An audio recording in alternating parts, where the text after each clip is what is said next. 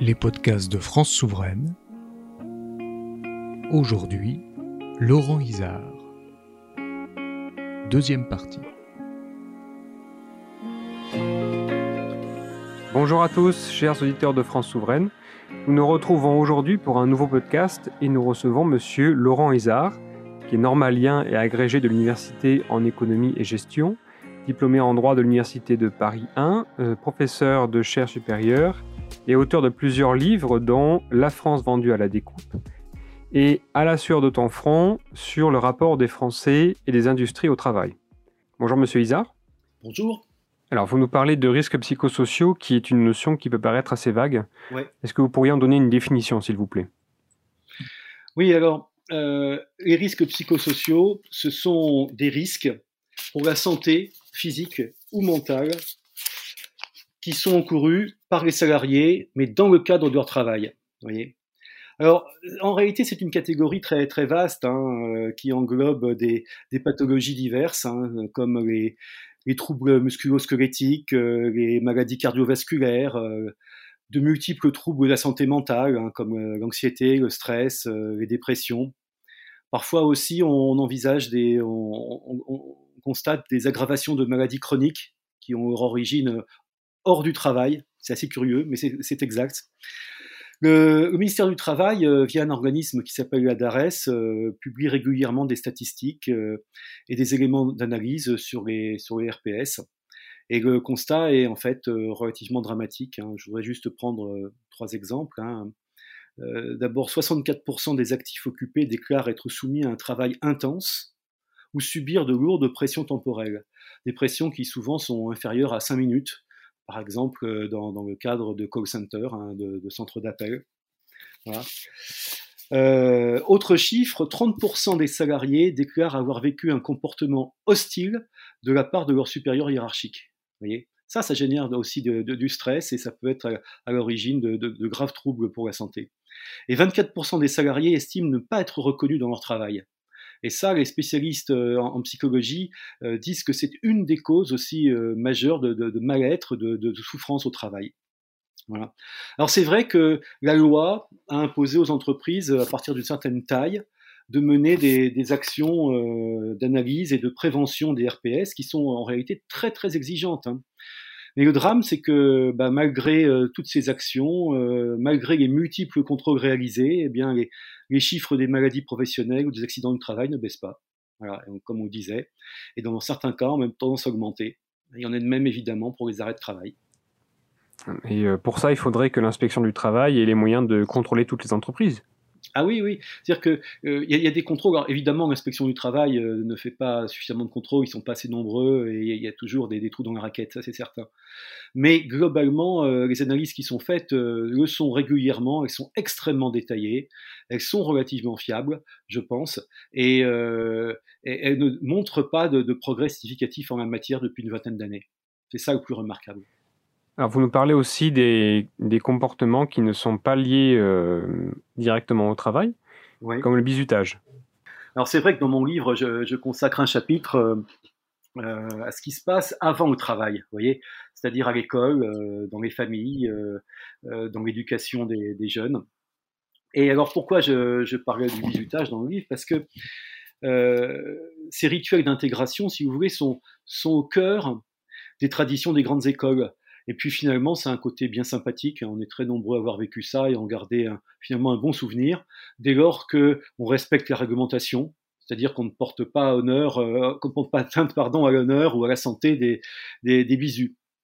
Alors toutefois, euh, ce que je remarque, c'est que ces rituels finalement fonctionnent toujours sur un principe, c'est celui d'une obéissance servile des nouveaux aux anciens, des plus faibles aux plus forts.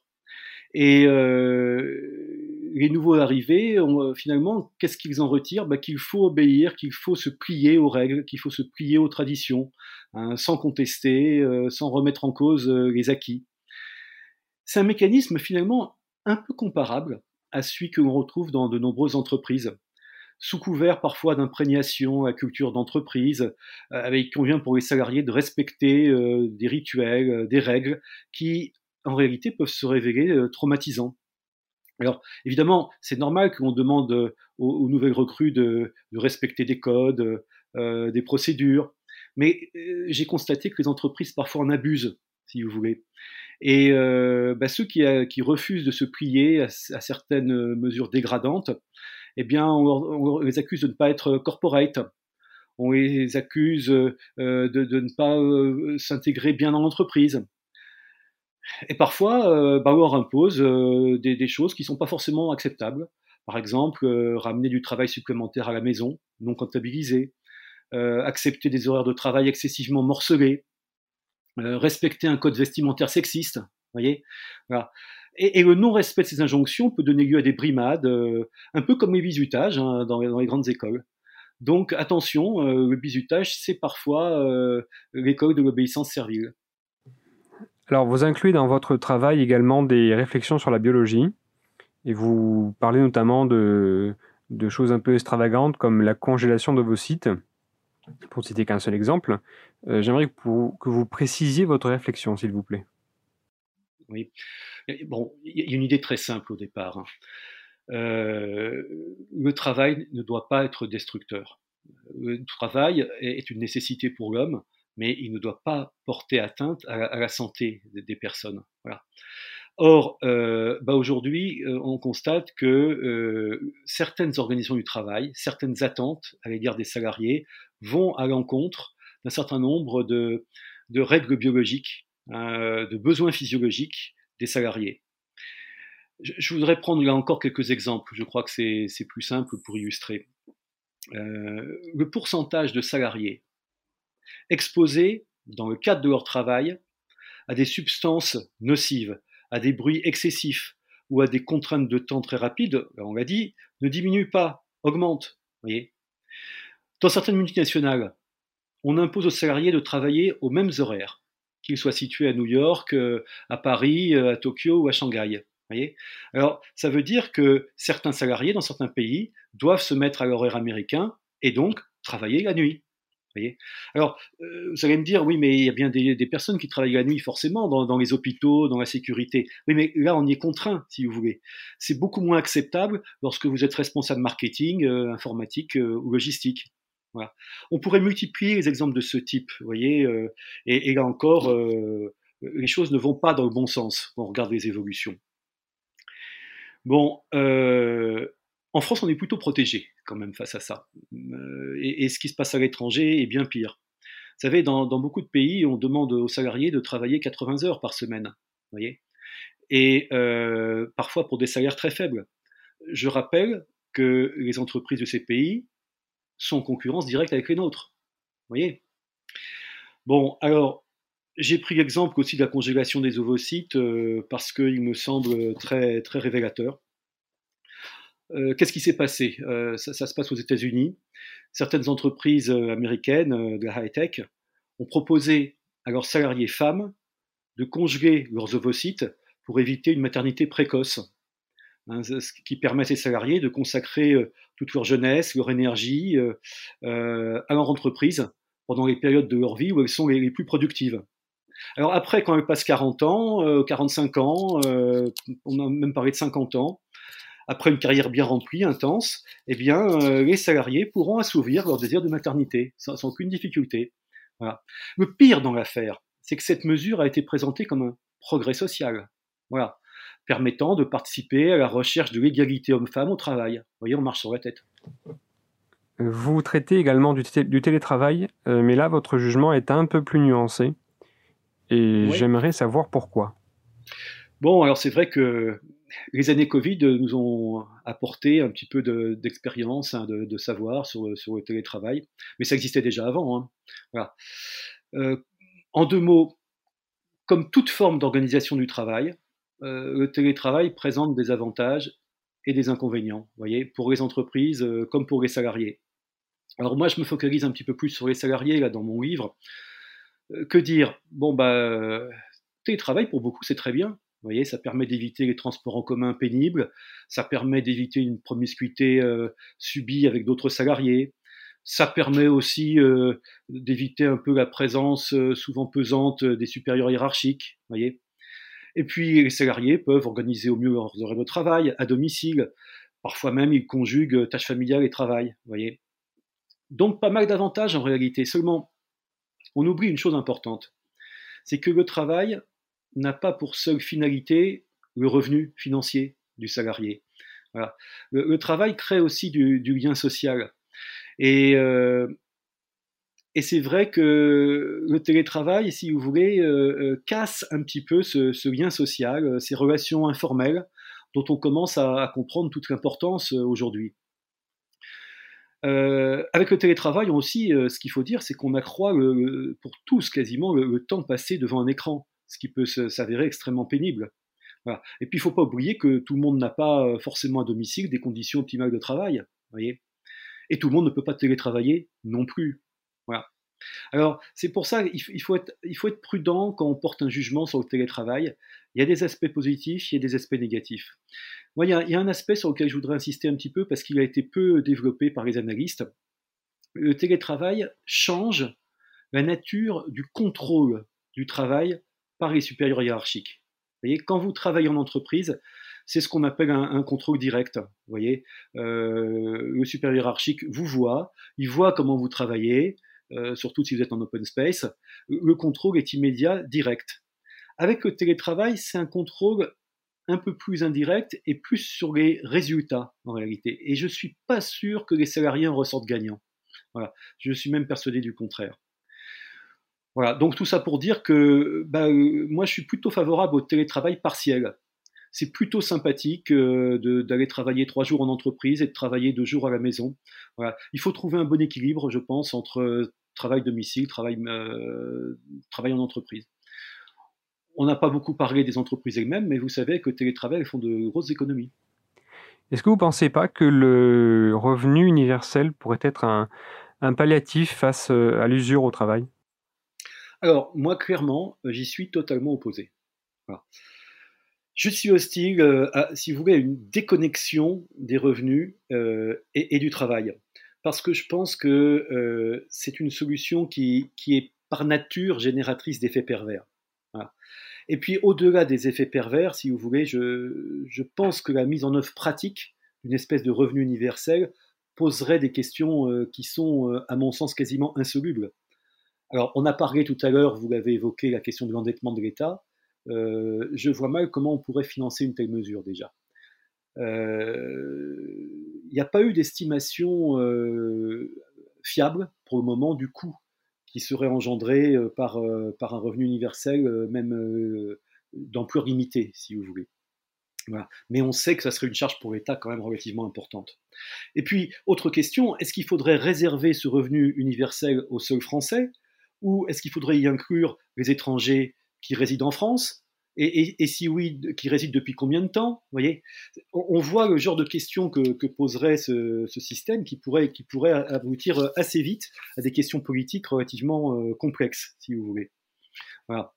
Et puis alors après, comment on pourrait gérer le retour vers l'emploi des bénéficiaires de ce revenu?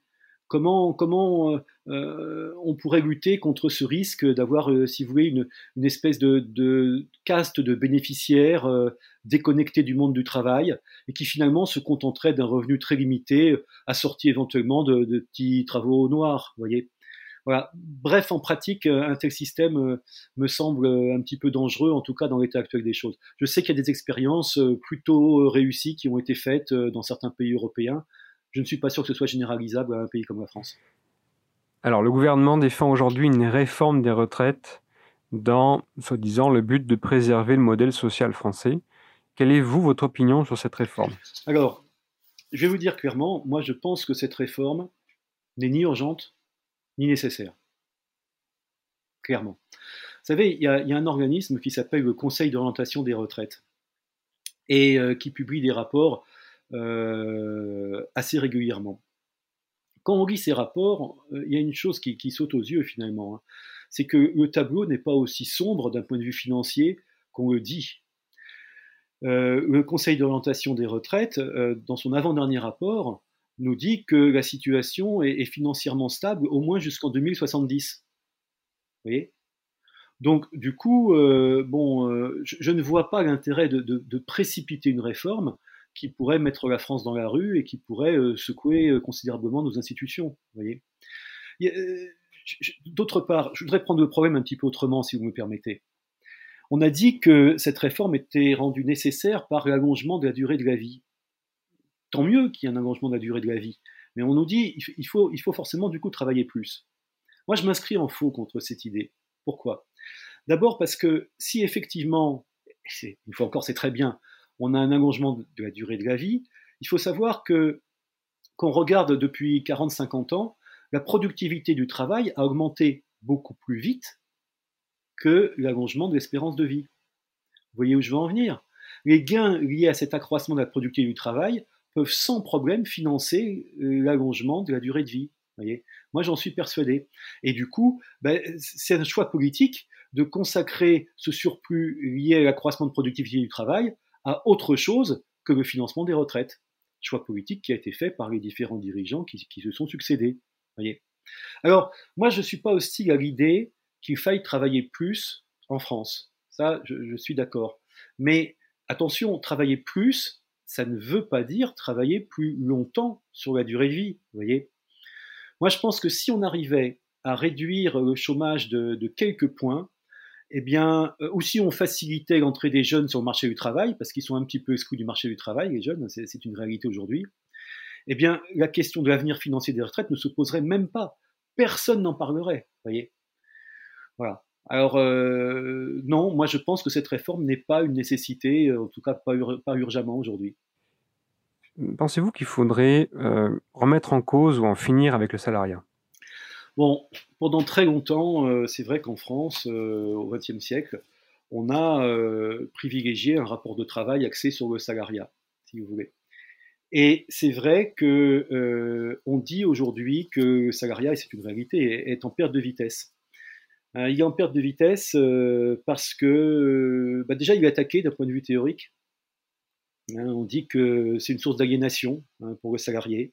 Il y a d'un côté le patron tout puissant et de l'autre côté le, salarié qui ne peut que, et vendre sa force de travail.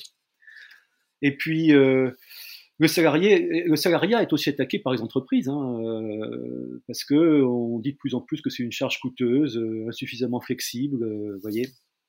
Voilà, donc on essaye aujourd'hui de, promouvoir d'autres formes de travail moins stables, si vous voulez. Et le meilleur exemple aujourd'hui, c'est l'ubérisation.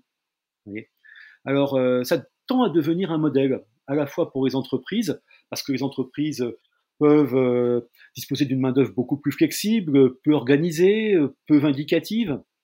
Et puis l'employé, vous savez, j'ai interrogé pas mal de, pour écrire le bouquin, euh, j'ai interrogé pas mal de, salariés ubérisés. Ils apprécient ce système. Ils y trouvent, si vous voulez, une forme de liberté. Euh, ils peuvent choisir leurs horaires et leurs jours de travail. Ils n'ont pas un chef qui contrôle en permanence leur activité, qui multiplie des consignes souvent contradictoires. Mais ce qu'il faut bien comprendre, c'est que les salariés ubérisés renoncent de facto à certains droits qui ont été acquis de haute lutte, hein, euh, voilà, comme les congés payés, euh, protection santé. Euh, ils obtiennent plus difficilement des prêts bancaires et ils doivent renoncer à l'accession à la propriété. Voyez. Bref, ce sont souvent des raisonnements à très court terme. Et, finalement, à l'arrivée, on, revient sur un, siècle d'acquis sociaux. Voyez, c'est ça la réalité. Alors, évidemment, tout le monde n'est pas ubérisé, mais, ce qu'on constate, si vous voulez, c'est que la, perte de vitesse du salariat, pour moi, est quelque chose de, relativement dangereux et, qui joue contre les intérêts euh, des salariés. Voilà. Moi, je suis favorable à la préservation du salariat comme norme de travail euh, euh, majoritaire, même si des exceptions sont, possibles et, parfois nécessaires. Bon, et pour finir, dernière question de cet entretien. quel est votre solution ou quelles sont vos solutions pour répondre à toutes les problématiques que vous avez évoquées jusqu'à présent? Bah Écoutez, euh, malheureusement, je n'ai pas de solution miracle à vous proposer. Ça serait, ça serait un petit peu facile. Moi, ce que j'ai envie de dire quand même, c'est que je, pense euh, faut faire l'effort de préserver absolument notre modèle social français. Et il faut arrêter de dire, bah voilà, les entreprises à l'étranger, ça se passe comme ça, donc ça doit être la même chose chez nous voyez on a, on a un modèle à défendre qui est, euh, qui est extrêmement euh, euh, protecteur à la fois des intérêts des salariés, mais aussi sur le long terme des entreprises, parce que finalement, les, intérêts convergent, si vous voulez, je le pense. Alors, comment préserver notre modèle euh, social français, notre modèle de travail à la française? Je pense qu'il y a une condition pour ça, c'est euh, de réduire les situations de dépendance qui nous contraignent à nous aligner sur les pratiques euh, délétères, toxiques, admises dans d'autres pays. Il faut réduire notre dépendance énergétique, il faut réduire notre dépendance commerciale, notre dépendance industrielle, et peut-être bientôt notre dépendance alimentaire. Voyez.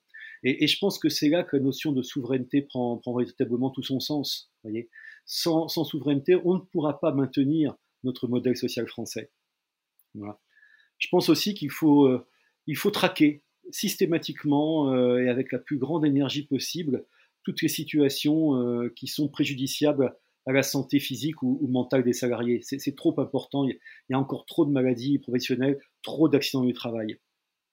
Et puis, je pense que, et ça c'est peut-être un peu théorique, mais c'est très important aussi, il faut réaffirmer au travail comme étant euh, une valeur positive la notion de valeur de travail est elle-même de plus en plus contestée, vous voyez, au-delà du salariat. Il y, a, des raisons à cela, hein, et, on en a évoqué quelques-unes ensemble, mais je pense qu'il faut garder à l'idée que le travail, c'est un bienfait pour l'homme, ce n'est pas une punition, et, ça fait partie tout à fait de la richesse humaine. Tant qu'on aura ça en tête, il y a quelque espoir de pouvoir trouver des solutions et de préserver notre modèle social. Bien, merci beaucoup Monsieur Isard pour cet entretien. Euh, je rappelle que vous avez écrit donc euh, La France vendue à la découpe et à la sueur de ton front, tous les deux euh, aux éditions de l'Artilleur. C'est la fin de ce podcast. je vous remercie d'être venu et d'avoir répondu à toutes nos questions. Et pour nos auditeurs, on se retrouve pour une prochaine fois avec un nouvel invité et un nouveau sujet traité.